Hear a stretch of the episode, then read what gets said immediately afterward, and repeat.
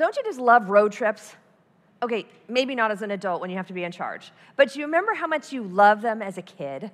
and all the fun that you had on road trips. My dad took myself and my sisters and my brother on road trips almost every year, and we had one of those cool Brady Bunch paneled station wagons. So um, maybe you're not as old as I am, but you've seen the Brady Bunch, so you know what that paneled station wagon looks like. But it had a really interesting feature, and that is that it had a seat at the back that faced out the back window, which was really cool on a road trip because you'd be doing this and, and you'd be making faces at all the drivers coming behind you and having the truck drivers honk for you and eat Ding Dongs to your heart's desire, no calories counted then. And uh, have you tried one of those lately? Like, I don't know why we love them so much, but at the time it was like, that was it. Do we get to get a box of Ding Dongs for the road trip? Okay. Well, my dad took us to all these cool places because we always had a, a, a, great destination in mind. Like he would take us skiing at Mammoth, and we would be driving up the state of California or camping in the sequoias, or the great destination of going to see relatives, cousins, aunts, uncles across the country in Nebraska or Kansas or Tennessee. Or we would drive to Lake Powell to go houseboating. It was all great. The destination was amazing and wonderful, and we were so looking forward to it. But my dad was an interesting guy because he made every stop along the way count as well. Um, we did a lot of silly things. Um, sometimes we would do things like stop at the fireworks superstore. You know, the one that was advertised 10 off ramps out, and then nine, and then eight, so that pretty soon you were just screaming, Dad, we have to stop there, right? Well, my dad was the kind of guy that'd say, Okay, let's go to the fireworks superstore. Or we would hike up to see Native American cave paintings. Or we would just have to find that weird little natural waterfall that he used as a shower when he worked as a college student at a logging camp, and we all had to use it too. Okay, we did all those kind of things. We even went to a place called Four Corners Monument. You might know this. There's one spot in the United States where four states come together. Colorado, Utah, New Mexico, and Arizona. And he had the four of us kids all stand in a different state for a photo op. So we did silly things like that. But on every road trip, there were also one or two over the top spectacular places that we were going to stop on our way. Things like the Grand Canyon, Mount Rushmore, Old Faithful, right? Those big ones, those, those ones that were purposeful planned from the beginning, meaningful, intentional, that he wanted to make an impression on us as kids. And so he decided we would stop there. He um, was so into these stops and pre planned them. And I have to say now, looking back, that those stops were actually the things that I remember most. Those purposeful, intentional stops that he made because he did not waste a stop. And God doesn't waste a stop either. Right now, he has the nation of Israel on a long, extended road trip. But he is about to pull the van over, because we had one of those too part of the time, pull the van over for a not to be missed excursus. The most important stop on the whole trip, actually, is where he's taking them. He's brought them out of captivity. They're two million people strong and they're traveling on their way to the promised land. They've stopped quite a few little places along the way. One was the Red Sea. That was pretty spectacular, but okay. Compared to this one, it, it, it really isn't. Uh, then there's the, all the places they stopped for food and water. They stopped to be protected from an enemy. And last time they stopped, it was to kind of tighten up their leadership structure with Moses' father in law and his advice. But now this is the, the, the major stop on the road trip because he's pulling over at Mount Sinai. And Mount Sinai is where it all started. It's where Moses met God at the burning bush for the first time, and he actually commissioned him to do all of this. And he's going to pull him over here because he's got very important business to conduct with the people of God.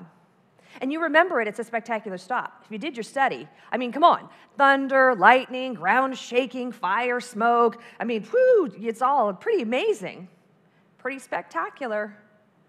But that wasn't even the main event. The main event was that God was going to show up and he was actually going to speak to them. That hasn't happened very often. Not too many people have actually heard the voice of God A prophet has spoken to them, but very few people have actually heard his voice and had their bones in their ear move because the voice of God is speaking to them. But these people were unique. They got that opportunity. He was going to tell them something very important. Now, he had redeemed them, so he'd already got them out of Egypt, but he also promised them that he was going to give them a land. Well, that's what was plugged in the GPS. Great, check, we're on our way. He also promised he would make them a great nation. Well, what in the world did that mean? And how were they going to do that? And what were they supposed to do? How, what were they supposed to do and not do? How were they supposed to relate to God? What did he expect of them? How were they supposed to relate to each other? They didn't know the first thing about being a nation. Those were all very good questions that God is going to answer at this stop on the trip. He's going to give them the most important moral code of all. Throughout all of history and all people, this moral code has outlived every empire, and it is still the most precious law code on the planet. It's etched across our buildings, the way we run our society, and many, many others run it the same way because God is about to tell them His expectations and His moral law code for all people, for all time. It's a code that we should be sitting on the edge of our seats to hear about. And in chapter 20 of Exodus, verse 1 is where he's going to begin to give them this. He says, And God spoke all these words, saying, I am Yahweh your God, who brought you out of the land of Egypt, out of the house of slavery. You shall have no other gods before me. You shall make you shall not make for yourself a carved image or any likeness of anything that is in heaven above, that is in the earth beneath, or that is in the water under the earth. You shall not bow down to them or serve them, for I, Yahweh, your God, am a jealous God, visiting the iniquity of the fathers on the children to the third and fourth generation of those who hate me, but showing steadfast love to thousands of those who love me and keep my commandments. You shall not take the name of Yahweh your God in vain, for Yahweh will not hold him guiltless who takes his name in vain. Remember the Sabbath day to keep it holy. Six days you shall labor and do all your work. But the seventh day is a Sabbath to Yahweh your God, and on it you shall not do any work, you or your son or your daughter, or your male servant or your female servant, or your livestock, or the sojourner who is within your gates. For in six days Yahweh made heaven and earth, the sea, and all that is in them, and he rested on the seventh day. Therefore Yahweh blessed the Sabbath day and made it holy. This most important law code, of course, we know as the Ten Commandments, and most people have broken it down into basically two big pieces. The first piece is the relationship that people have with their God and how they should treat God. And the second big piece is how they should treat each other. Of course, today we're only looking at the how we should interact with God part, the first part, which is actually four of the commandments. And the theme of this entire day is going to come in verses 2 and 3, which says, I am Yahweh your God, who brought you out of the land of Egypt, out of the house of slavery. You shall have no other gods before me. You shall have no other gods before me. In other words, God comes first. God's people must always, point number one, love God first and foremost. Love God first and foremost. God is number one. He is our first love. He is our top priority. And this loving God first and foremost is going to be the umbrella over the whole day. Okay? It's going to be the umbrella over number two, over number three, over number four, which are simply going to flush out loving God first and foremost in specific areas of our lives. This command to have no other gods before me comes on the heels of a very important verse that says, I am Yahweh your God, who brought you out of the land of Egypt, which explains why they're to love God first and foremost. Not because he's, not just because he's the great I am, the Lord God Almighty, but because he himself bought them. He redeemed them, he purchased them, he owns them. They are his. That's why he should, we should love him first and most. God is the one who saved them, he's the one who because of the blood on the doorposts, spared them, and their firstborn was not killed along with Egypt. But he's also the God who convinced Pharaoh, the most powerful guy on the planet, to open the doors of Egypt and let them out. He owns them, they belong to him. This idea of loving God first and foremost isn't just found in your Old Testament. Of course, it's very familiar to you in the New Testament. The Pharisees asked Jesus, Hey, Jesus, what's the most important commandment of all? And Jesus in Matthew 22 37 says this The most important commandment is to love the Lord your God with all your heart, with all your soul, and with all your mind. God said he wants his people to love them first and most and he also wants them, means that we love him with everything that we are. Everything that we are. But remember, in this particular moment right now, the ground is shaking, right? Smoke. It's like you're sitting in front of a volcano. Now, I dare say, if all of us, like all of a sudden, the stage is a volcano, and God said, Love me first and most, you'd be going, Yes, Yes, right? I mean, the ground is shaking, there's smoke, there's fire, there's a voice booming out. You're to be going, sign me up. Love God first. Got it. Check. But it's going to be a little harder for us because we don't have any of that.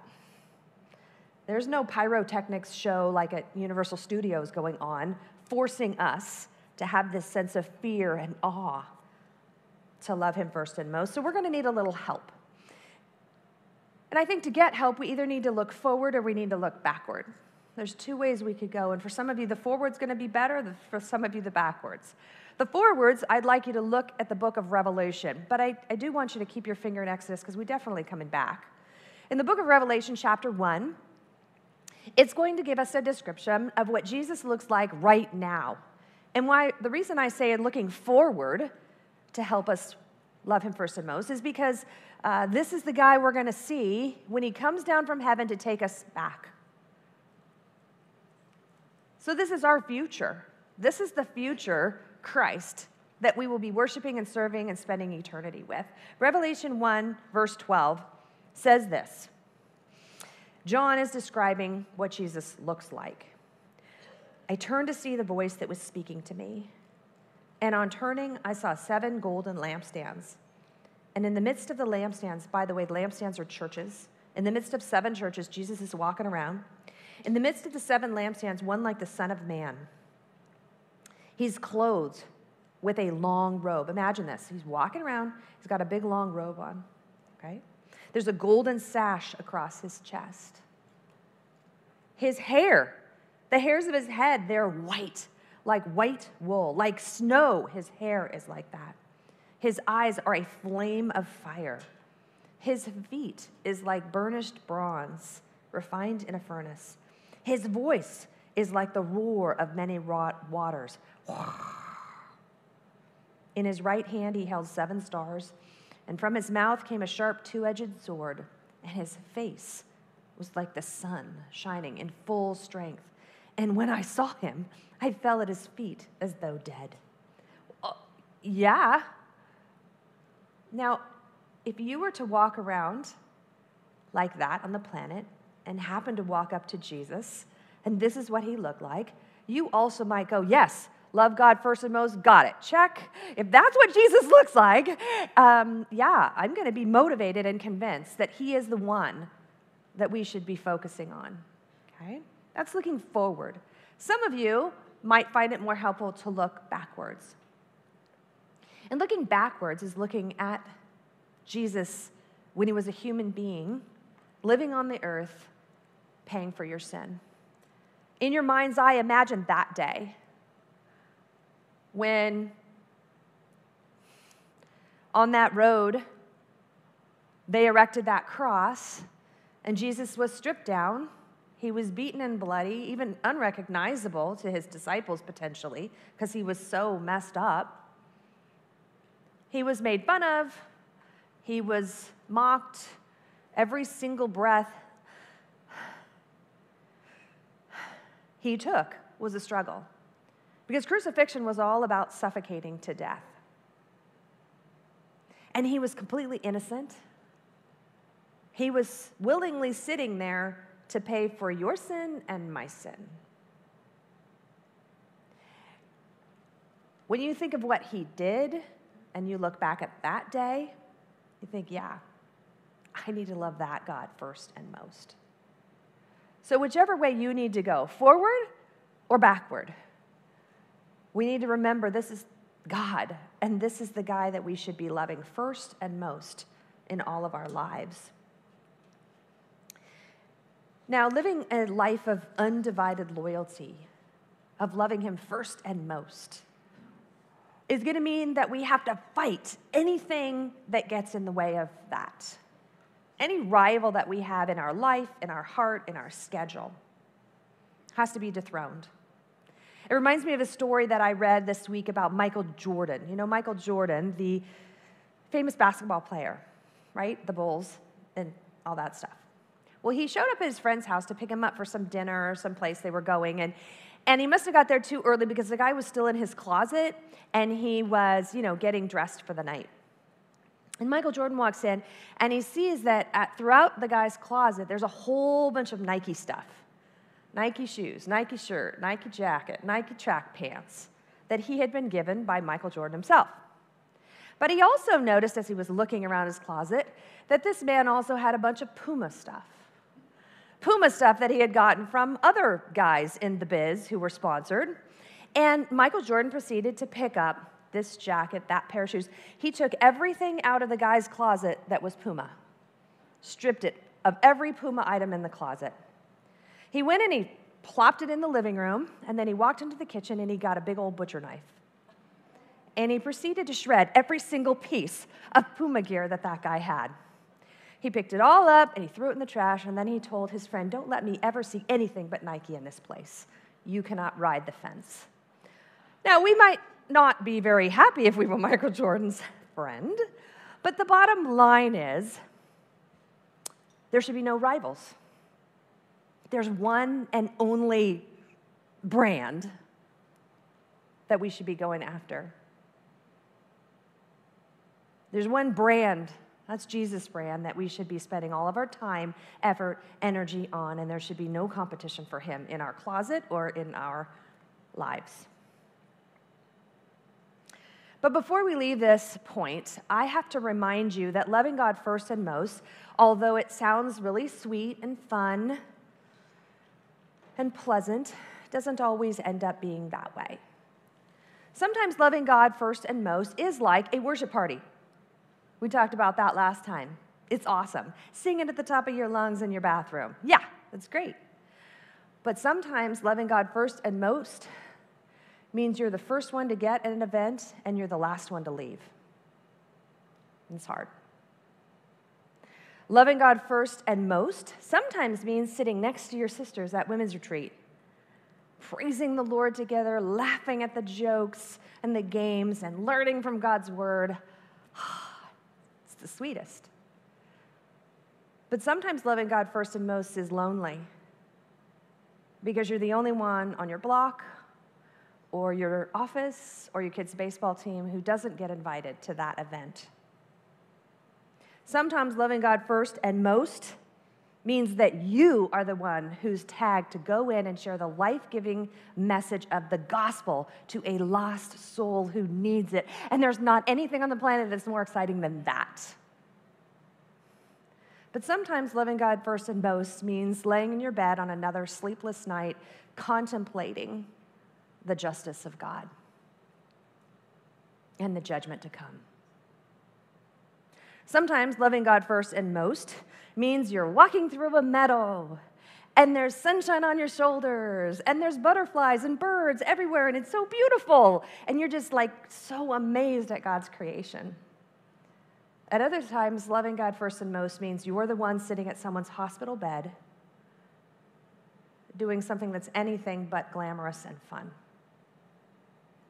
Sometimes loving God first and most is reading your Bible and feeling invincible. I can do anything because I've read my Bible and this is true of me.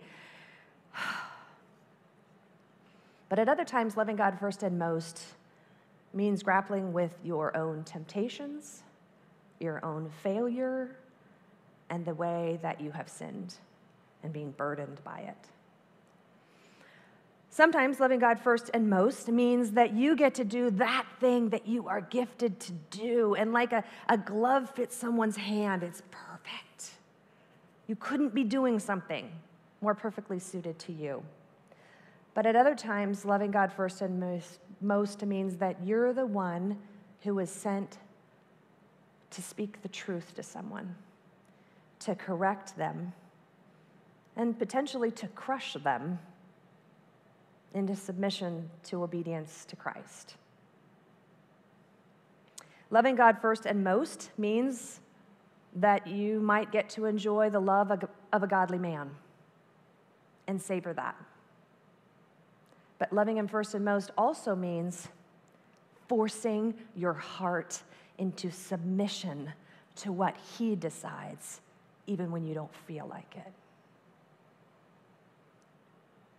And loving God first and most also means enjoying a sweet hour of prayer with the Lord. You think nothing could be better. Praying, talking to Jesus. But loving Him first and most also means going back to His door again and again and again when you feel like your prayers are hitting the ceiling.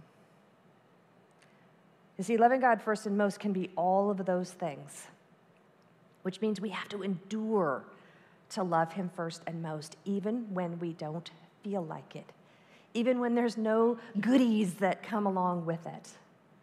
We have to love Him first and most when we're walking through green pastures and by still waters, just like we do when He's told us, sit at this table with your enemies and walk through this valley of the shadow of death.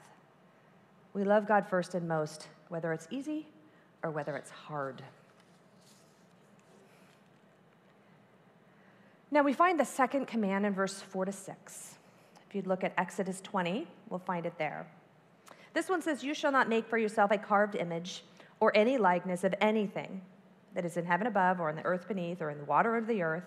You shall not bow down to them or serve them, for I, Yahweh your God, am a jealous God, visiting the iniquity of the fathers on the children to the third and fourth generation, to those who hate me, but showing steadfast love to thousands of those who love me and keep my commandments. God says here we can't use anything to worship Him. But frankly, I'm not really thinking that's super big temptation for you. If I was to check your Amazon history, I, I don't think I'm going to see little statues that you're buying to pray to. Nor, nor do I think that many of you are actually buying portraits of Jesus. I'd presume that's not in your history. The things are not super difficult. But verse 5 gives us more of a flavor of where we need to go with this in our application because there is something else that is harder for us. Verse 5 says this You shall not bow down to them or serve them, because I, Yahweh your God, am a jealous God. That's the key to this one. God should never be jealous, and usually it isn't of a thing. Most women, it's not a thing, it's a person. God should never be jealous of anyone in your life, not anyone in your life. No relationship you have should ever cause God to be frustrated or angry or jealous or feel like he's in a competition. And the only way that that's not going to happen is if you love him more than anyone in your life. Which leads us to point two. You need to love God with your relationships. Love God with your relationships. To love God with your relationships means that you love Him before everybody else you know. And God should never be able to be jealous of anyone in your life. And before you say, yeah, but isn't jealousy wrong? It's so selfish and mean and self seeking. Well, not necessarily, because really, jealousy is resenting people when we think they're taking away the affection and attention of someone we love, particularly when we're in an exclusive relationship with them. I'll say that again. Jealousy is really resenting people when we think they are taking away the affection or attention of someone we love, especially someone we're in an exclusive relationship with. Since God bought us and owns us and we're His, We're married to Jesus, He's our husband. He has every right to feel that if some person is honing in on that affection and attention that should belong only to Him. Think of it this way if your husband is out at a restaurant and you happen to see him and you see that he's got a coworker sitting on his lap and flirting with him, you would be full of righteous anger. You would be full of jealousy because his affection is being taken by someone else. It's the same here. God is jealous when someone else is taking up our time and affection that should belong only to him. It would be completely appropriate in that scenario. No person, not our husband, not our children, not our parents, not our friends, not even us ourselves should be able to make God jealous. Jesus said it in Matthew 10 37 Whoever loves father or mother more than me is not worthy of me. Whoever loves, this is a tougher one, whoever loves son or daughter more than me is not worthy of me. No one can take God's spot, top spot in our heart because we're in exclusive relationship with Him. And godly people through history have got all riled up when others don't love God the way He should be loved. One of those people shows up a few years later in the book of Numbers when they're out in the desert here in the same general vicinity that they are today. He's a priest named Phinehas. The people of God have been told by God not to bow down to statues and not to um, marry foreign women. And they blatantly disregarded that. They're continually being disobedient. God has even sent a plague to try to turn them around. And at one point, it didn't work. And at one point, um, they are so shameless about their rebellion that an Israelite man takes a Midianite woman and in front of everybody in broad daylight, he grabs this foreign woman and he brings her into his tent, and everybody sees it to be his wife. And this just makes Phinehas, the priest, like blow his top. And he follows that couple into that tent and he spears both of them. Because he's so upset that God is not being loved and worshiped and honored and obeyed like he should. And God commends him. In Numbers 25, God says this Phinehas, the son of Eleazar, the son of Aaron the priest, has turned back my wrath from the people of Israel because he was jealous with my jealousy among them, so that I did not consume the people of Israel in my jealousy. He stopped them from me punishing them because he was zealous for the love of God. That Israelite, rebellious Israelite man loved himself and potentially loved that woman more than he loved the God of the universe. And Phinehas was there to remind them of the supreme place that God should take in their lives. Now, God sent a plague in Numbers 25, but he also reminds us throughout Scripture that he will judge those who don't love him. And in verse 5 here, it seems to say that he's going to make the kids pay for the parents' sin. Hmm, but that's not what that means. The reason why I know is there's lots of other scriptures. I'm just going to give you a couple of them. Deuteronomy 24 16 says this Fathers shall not be put to death because of their children, nor shall children be put to death because of their fathers. Each one shall be put to death for his own sin. Or in the New Testament, 2 Corinthians 5:10 says, "We must all appear before the judgment seat of Christ, so each one may receive what is due for what he has done in the body, whether it's good or evil.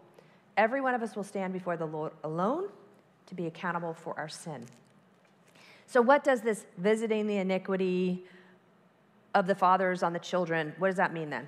Well, just because kids don't get judged because of our sin does not mean that they are unaffected by it. Let me put it in the positive. Let's put it on the, the, the good side first. Think of what happens when a parent does what we're talking about here. They love God with all their heart, soul, mind, and strength. They love Him first, they love Him most. Oftentimes, not every time, but oftentimes, the children raised in that home end up loving God first and most. What about the flip side? Parents who don't love God, who reject God, and in this passage, who hate God, well, normally they end up having kids who hate, reject, and don't follow Him either. Obviously, it's not the case in every situation. I myself have walking proof of that, and so are many of you, because God has given us the incredible privilege of being first generation Christians who had to break out of the mold of the rejection of our parents of the Lord Jesus Christ. But most of us know many, many, many Christians who grew up on the faith of their mothers and grandmothers, and who we are confident now it lives in them as well as it did in Timothy. That's what I'm quoting there. Because the choices of the parents most definitely affect the choices of the children. Which means that we parents can make it easier for our kids to follow Christ, or we can make it harder. If we love God first and most, and we have a sweet, tender, strong relationship with Him, our kids are more likely to have that on the other side. On the other hand, if our relationship with God is cold, rote, duty bound, joyless, anxiety filled, a lot of our kids are going to end up coming out the other side depending on themselves, not the Almighty God. They're going to end up living like everybody else, worrying, strategizing, manipulating to get what they want instead of going to and trusting in the Almighty God. We want our love for Christ to be so contagious that our kids can't help but love God first and most, like we do. Hmm. And then verse 6 gives us such great news. It says that God shows steadfast love and devotion to thousands of those who love him and keep his commandments. He has a limitless supply of love for those who obey him and are faithful to him all their lives. Now, as I said earlier in this point, I, I doubt, doubt that you really are struggling with worshiping a, a statue. You don't got one in your closet somewhere, you're just itching to go get it out. Okay, but my guess, because I know women, is that the, the greatest thing we struggle with is the people in our lives and keeping them in proper perspective. Here's just one way that we could fail at that. How about you people pleasers out there? Oh, sorry. I'm going to get to other people too, so it's all right. We all have a little bit of this, but some of you have a gargantuan amount of this in your heart. You just have to make people in your life happy. They have to like your posts. They have to appreciate you. They have to speak well of you. It is so important to you. You say yes to things just to make them happy.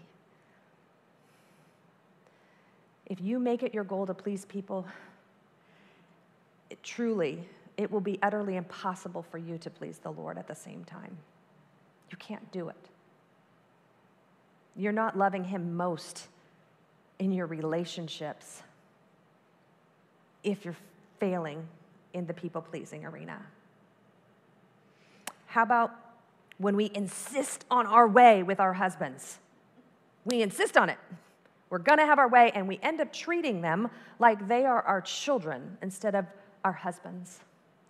When we are not that supportive helper and follower that God designed.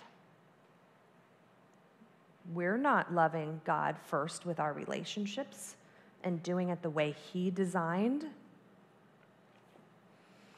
how about if you want that friend, you want that boyfriend, you want that husband so bad that you're willing to quench the Holy Spirit in your life, you're willing to crush any godly counsel you've gotten from anybody because you just have to have that person. That's more important than anything else, and God will understand. You're not loving God first in your relationships. He's not number one. And here's maybe the hardest one for most of us. When you love, care, and dedicate yourself to serve your children, more than you love, care, and are dedicated to serving the Lord and His purposes in your life, you're not loving God with your relationships the way He wants you to here, having no God before Him. All these other relationships are competing with God. And it has to stop. So, what do we do? Well, we have relationships or tendencies in our hearts, even right now, maybe that we know aren't right. What are you going to do? You need to take all those relationships, and I'm going to say you need to throw them in the back seat of your car. I didn't say throw them out, although for some of you, you do need to throw them out. Most of us just need to throw them in the back seat. They're not going to drive you anymore, okay? God's going to take the driver's seat. You're going to sit in the passenger seat, and everybody else is back there, okay? And you need to remember passages like Revelation 3, 4, and 5. I know that sounds like it's three chapters, it's not. Revelation 3, 4, and 5, Jesus is speaking to a church full of real Christians when he says this I have this against you, that you have abandoned the love you had for me at first. Remember, therefore, from where you have fallen and repent or turn around, stop, and do the works you did at first. We need to return to the days when we first became a Christian, when we were hot, we were on fire for God. Those were the days when, when God said to do something, you did it. There wasn't like, well, let me check my schedule. Well, I'm not sure if I can fit that in this week. Well, I'm too tired today. I'll do it tomorrow. There was none of that. God said, do it. You were on it. Okay?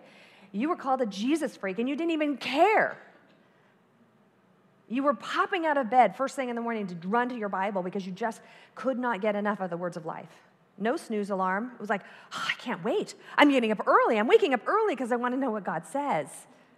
Sweet hour of prayer. Wow, that was, of course, that was uh, all the time. Praying, praying, praying, praying. I get to talk to the God of the universe. Whew. Share the gospel? Yes, God. Who do you want me to do? How many today? You couldn't wait to share the gospel. Every time the church was open, you were here. It was like, well, I was there yesterday, I don't need to go. No, you were there. Rubbing shoulders with Christians, it's all you wanted to do. There was no like, we're not going by the donut table, kids. We got to get to the car. Got to go get off, do our other thing. No, you were here. You were hanging out with Christians and rubbing shoulders with these women and men that you were learning from, and you were seeing their example. You couldn't wait to be with them. Every job, every ministry post. Hey, someone needs to do tech. Hey, someone needs to clean up after breakfast. You were like, I'm on it. Those were the things you did at first when you were so in love with Jesus at the very beginning of your relationship with Him. He says, Get that back. Get that back. Put him in the driver's seat. You scoot over, and everybody else get in the back.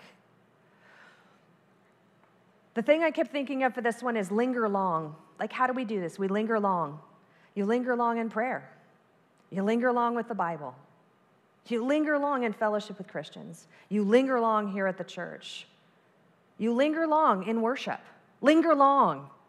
You want to get it back? Linger long in all of those things. Don't go through the motions of your Christianity for one more minute. Tell God you're sorry, start again, and linger long.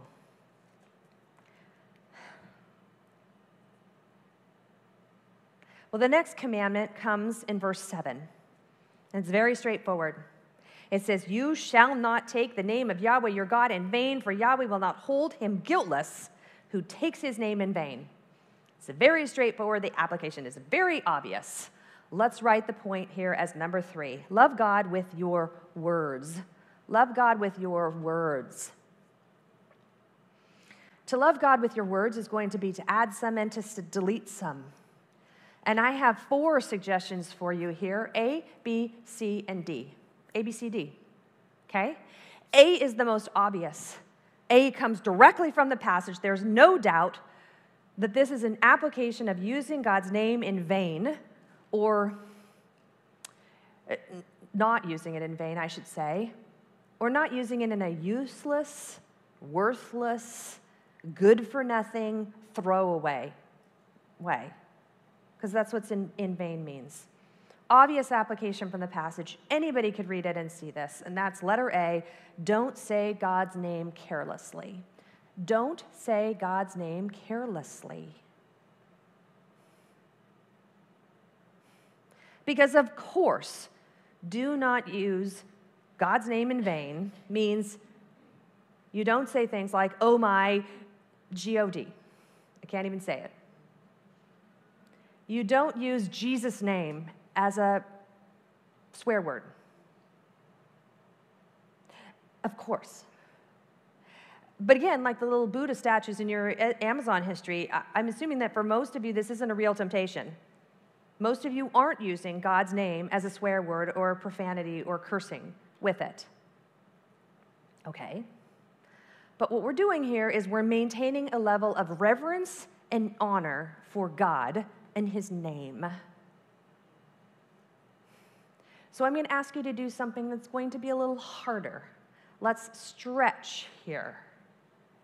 And let's discipline ourselves to get rid of all the substitute words, too.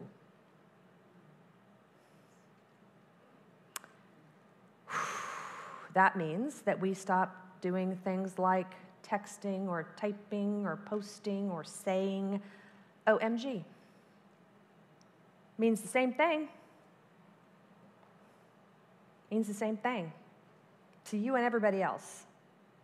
We need to discipline ourselves to get rid of that. OMG is just not acceptable. It's not using God's name thoughtfully. How about oh my gosh? I can't tell you how many Christians I hear say that. All you've done is substituted one word for what the world really would put in that. Or geez. And there's so many others. But we need to discipline ourselves. I know this is going to be hard for some, but we need to discipline ourselves to get rid of all those stand in words too. Don't say God's name carelessly or irreverently. Don't throw it around like the non Christians do. And this one here, this one's just my opinion, but um, I've even stopped saying thank God. And the reason why is because everybody goes, thank God, like on TV shows, or I, I find, for instance, the, the non Christians in my world, they say that word, they've hijacked that word, frankly, because they're with me. And they want to sound like we're akin somehow. Like, see, I'm like you. Um, they don't mean it. When they say thank God, they're not actually thanking Him, they're throwing it out there. It's just my opinion. But I have changed my saying to thanks God. And I actually do it in that moment i will take whatever it is whether it's you know that person was healed from something we were praying for or they got that opportunity to do ministry or they weren't afraid or god gave them that doctor's appointment that they really needed. And i say thanks god and i make sure i say thanks god yes. And i acknowledge and, and it doesn't stop with what i said it goes up to him as an acknowledgement and giving him credit it's using his name appropriately and giving God the credit. I know that may be hard, but that is the moral command here. There is nothing more obvious from this piece of scripture than that. Now, the rest of these application ideas are related. They're related issues, but they're nowhere near as important as that first one. They're just helpful bits of advice if you got the first one down. So I got three more kind of spiritual common sense, helpful suggestions on related issues. Letter B, another way to seek not to take God's name in vain would be to live up to the name Christian. Live up to the name Christian. Because a person's name represents who they are, if we say we're a Christian, we need to act like it. Christian means little Christ. If you're going around telling everybody in your neighborhood or your workplace or in your extended family that you are a little Christ, I would hope and expect that you would act like a little Christ. The world is watching, and they're expecting from something from you saying that. You're laying down godly footprints for other people to follow him. So, frankly, I would ask you not to tell people you're a Christian if you're not going to live like it. Don't drop his name if you're going to bring shame to that name. Another suggestion for how to not use God's name in vain is letter C Pray for what God wants you to have. Pray for what God wants you to have. Now, we're told throughout the New Testament, and we know it, that we're to pray in Jesus' name, right? That means that we're praying for stuff that we think is in accordance to what He would want and who He is. So, praying in Jesus' name, it's like you're saying this. It's like you're saying, Hey, God, your son Jesus wants me to ask you for this, so you should do it. Well, if you can, with a clear conscience, pray that for whatever it is you're asking for, go for it. Do you really think it's in keeping with God's plan for your life? It's not selfish or self seeking, it's really what God would want. Great. And of course, I'm never going to tell you not to pray in Jesus' name. It's all over your Bible. Of course, you should be praying in Jesus' name. The thing is, a lot of stuff on our prayer list doesn't fit that. It's because it's something we want or would like, not because we really feel like this might be God's will. So, um, we have a choice to make. We either need to change our prayer list or need to change our heart. We need to change our prayer list if we just got some crazy Amazon wish list going there that would no way be God's plan for you, your life, or your children's life, would not be best for them. Um, I mean, them getting everything you want for them is really not best for them. It, it doesn't build their character, it doesn't make them seek the Lord. Um, anyway, we can change our prayer list or we can change our heart. And our heart would be then become way more deferential, way more, if the Lord wills, Lord, it'd be, I, I would just love if my friend would have this thing happen to them. And if you would will, I would just pray that you would give them that. But if not, that you would give them grace to endure. That's a different heart about this. So, making sure that we're praying for what God would want us to have. We must be careful not to use God's name inappropriately. Because Exodus 20, verse 7, also is very clear. He says, If you use his name in a less than honorable way, or even an empty, useless, throwaway way, that you will not go unpunished. Which reminds me of Matthew 12, 36. Matthew 12, 36 is where it says that on the day of judgment, people will give an account for every careless word they speak. Someday, God will hold us accountable for every word we've said. But the flip side of that, I want to end this on a positive note, is letter D, because this one doesn't totally necessarily come straight as a thought from this passage, but I want to make sure we get the flip side. If we're going to use our words to love God, then we need to make God look good with your words. Make God look good with your words.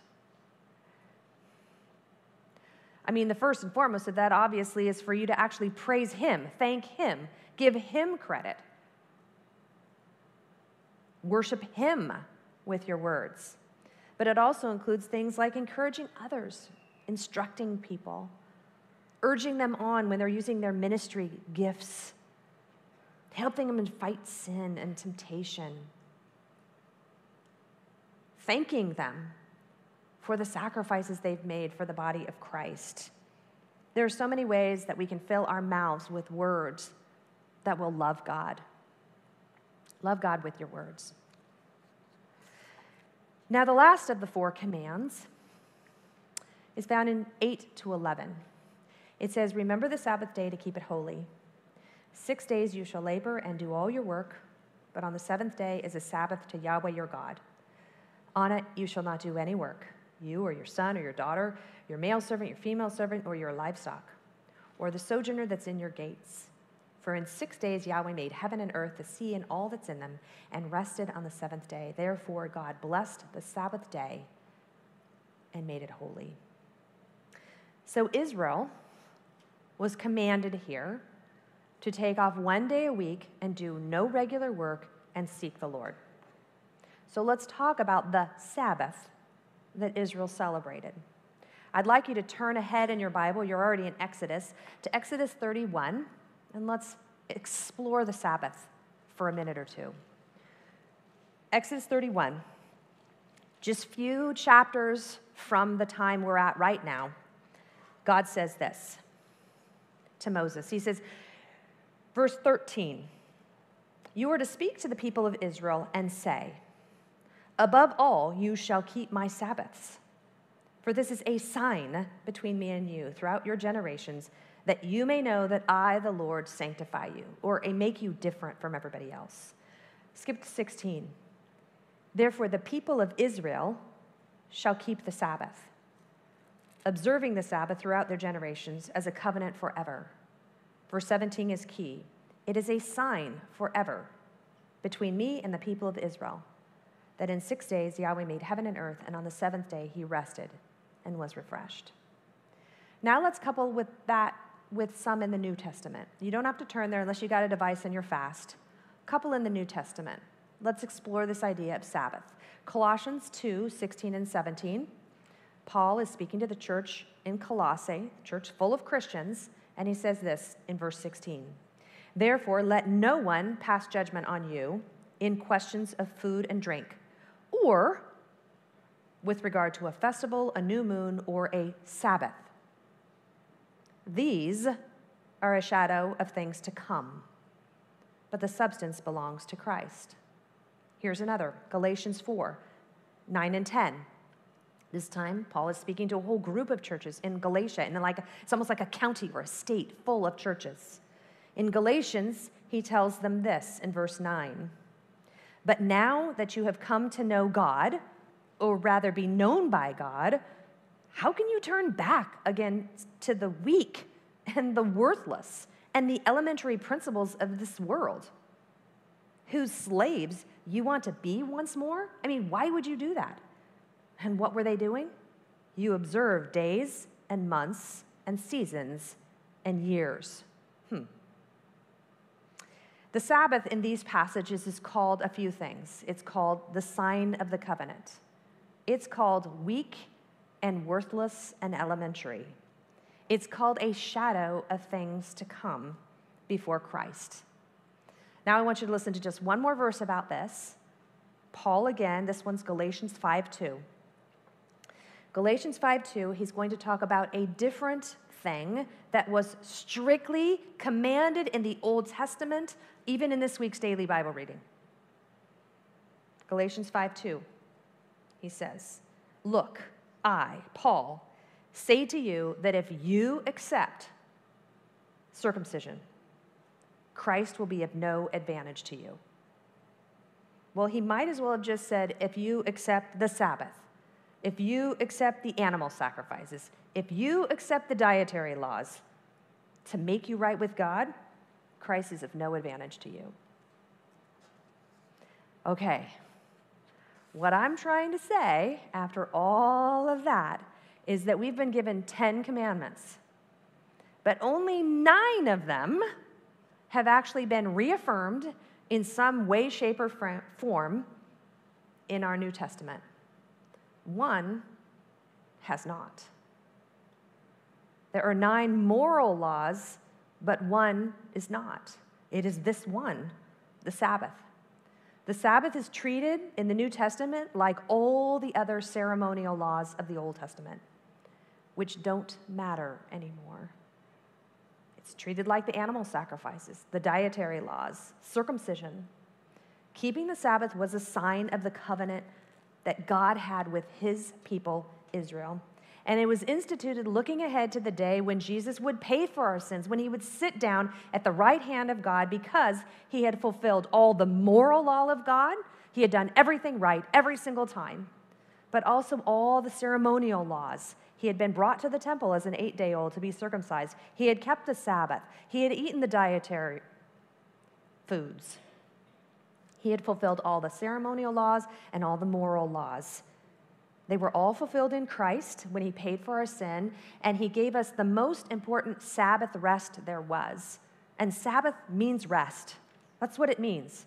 He gave us the most important Sabbath rest there is, and that is that we no longer have to strive to be acceptable to Him anymore. Because He paid for our sin, and the veil was ripped in the temple in the moment of His death, we have free access to Him. We no longer have to keep the sacrifices and the ceremonies and the Sabbaths anymore. If you want to know more about the Sabbath, go to focalpoint.com. I have two messages that you can listen to. One is 06 02, and one is 13 29.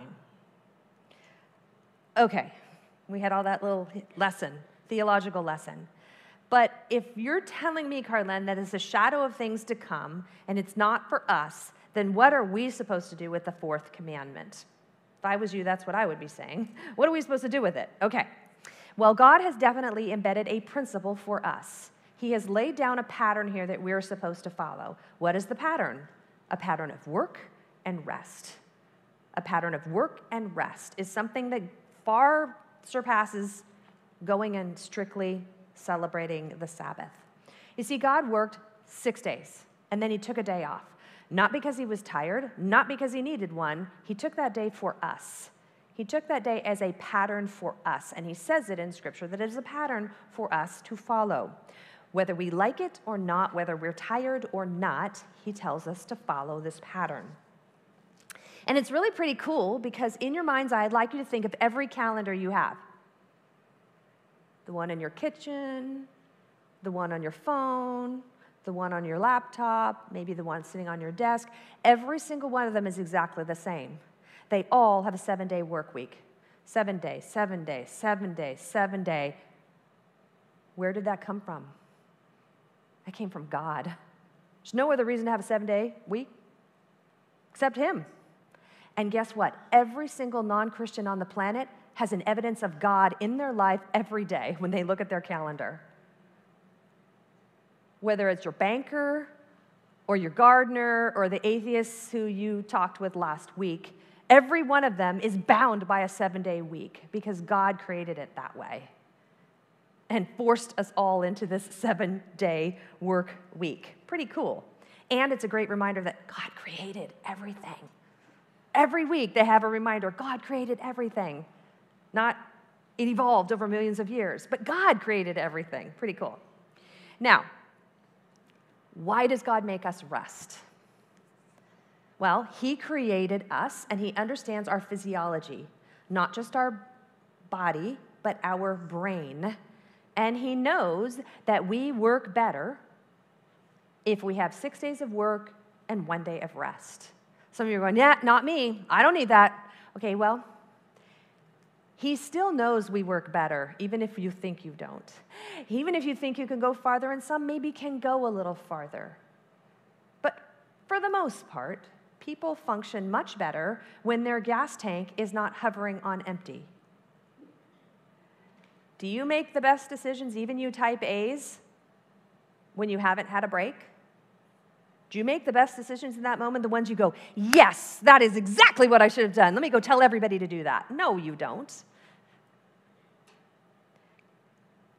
He's given everybody the same gas tank, seven days. And everybody has to fill up sometime.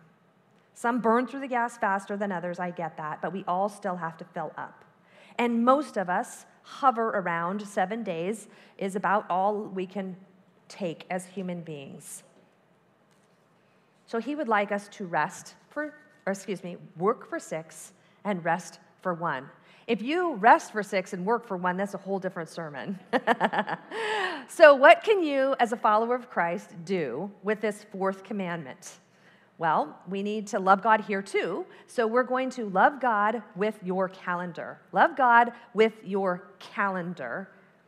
Love God with your calendar. And because we're talking the Sabbath, we're going to say that we're going to love God with our calendar by scheduling adequate breaks in our weeks and our months and our years. We need to begin scheduling adequate breaks.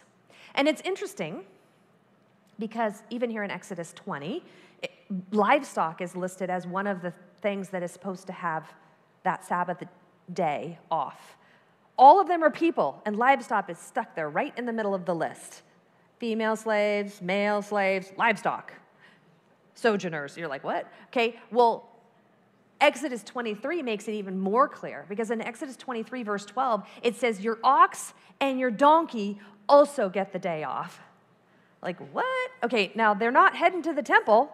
Okay, not of their own free will, not to worship the Lord. They're not, well, okay. They don't want to go to the temple, the ox and the donkey, right?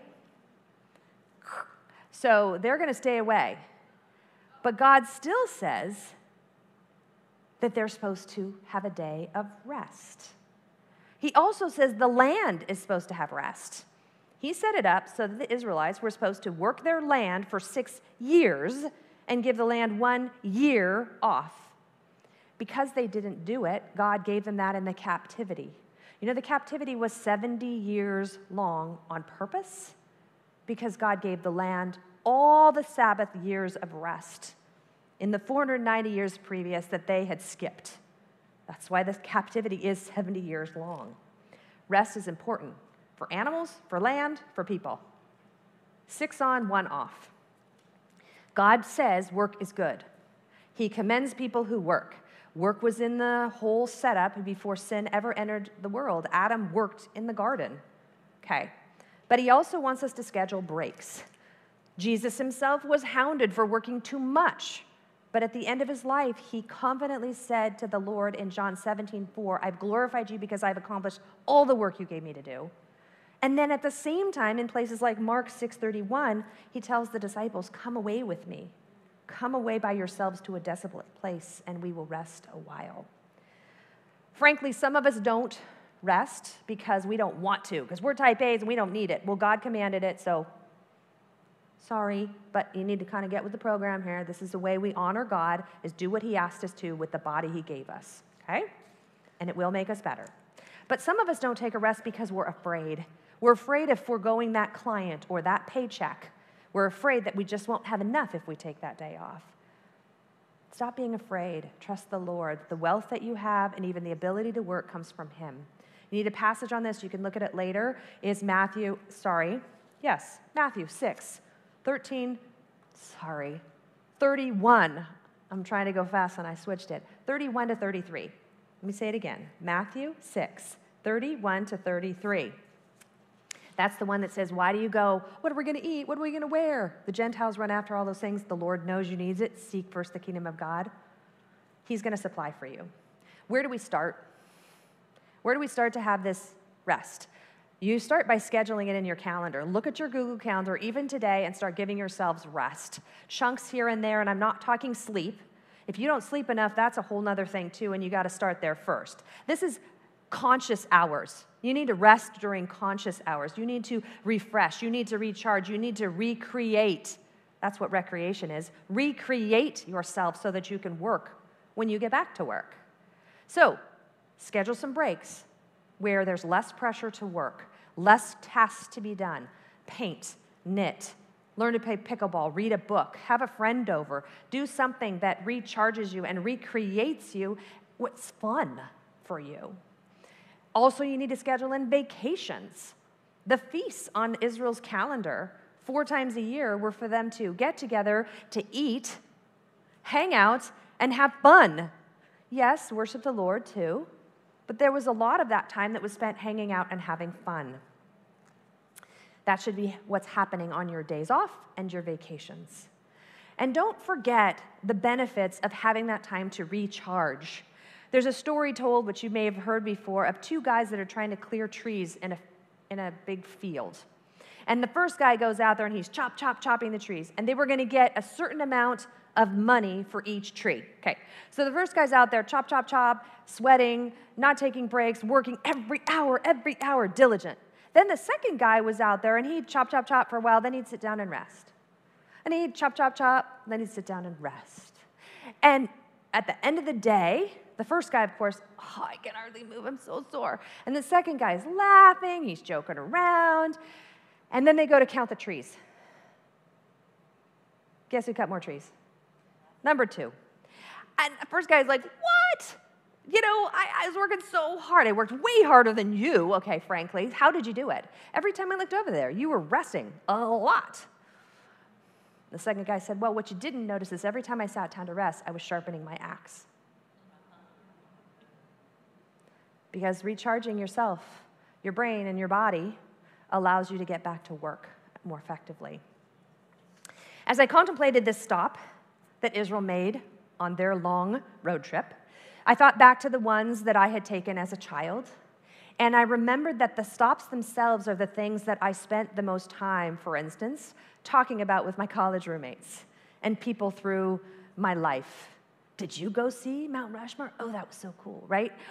They were the things that I talked about with my husband, that I talked about with my siblings, the things that I talked about even with my own children. And what I found is when the day came that I was the one who had some influence on what we might be doing in vacation, all of a sudden, I had become my dad. I'm the one who does the research and goes, okay, the hours are, it's open this many hours, and we just have to take this road, and we just have to plan this to make this happen. And I can tell you that my kids give me great grief, even today, of all the tourist things that mom planned for us. But I also get the joy of hearing them talk, even now to their wives, about things that they did on trips and vacations. And I just, I like to smile a little bit when I hear that. And you know, a place called Cadillac Ranch got a really bad rap in our family because it was like the lamest place on the planet. But then, you know, they say imitation is the, how do we say it? Imitation is the highest form of flattery. And when my son took his friends there on a road trip across the United States, I was like, hey, not so lame anymore, is it?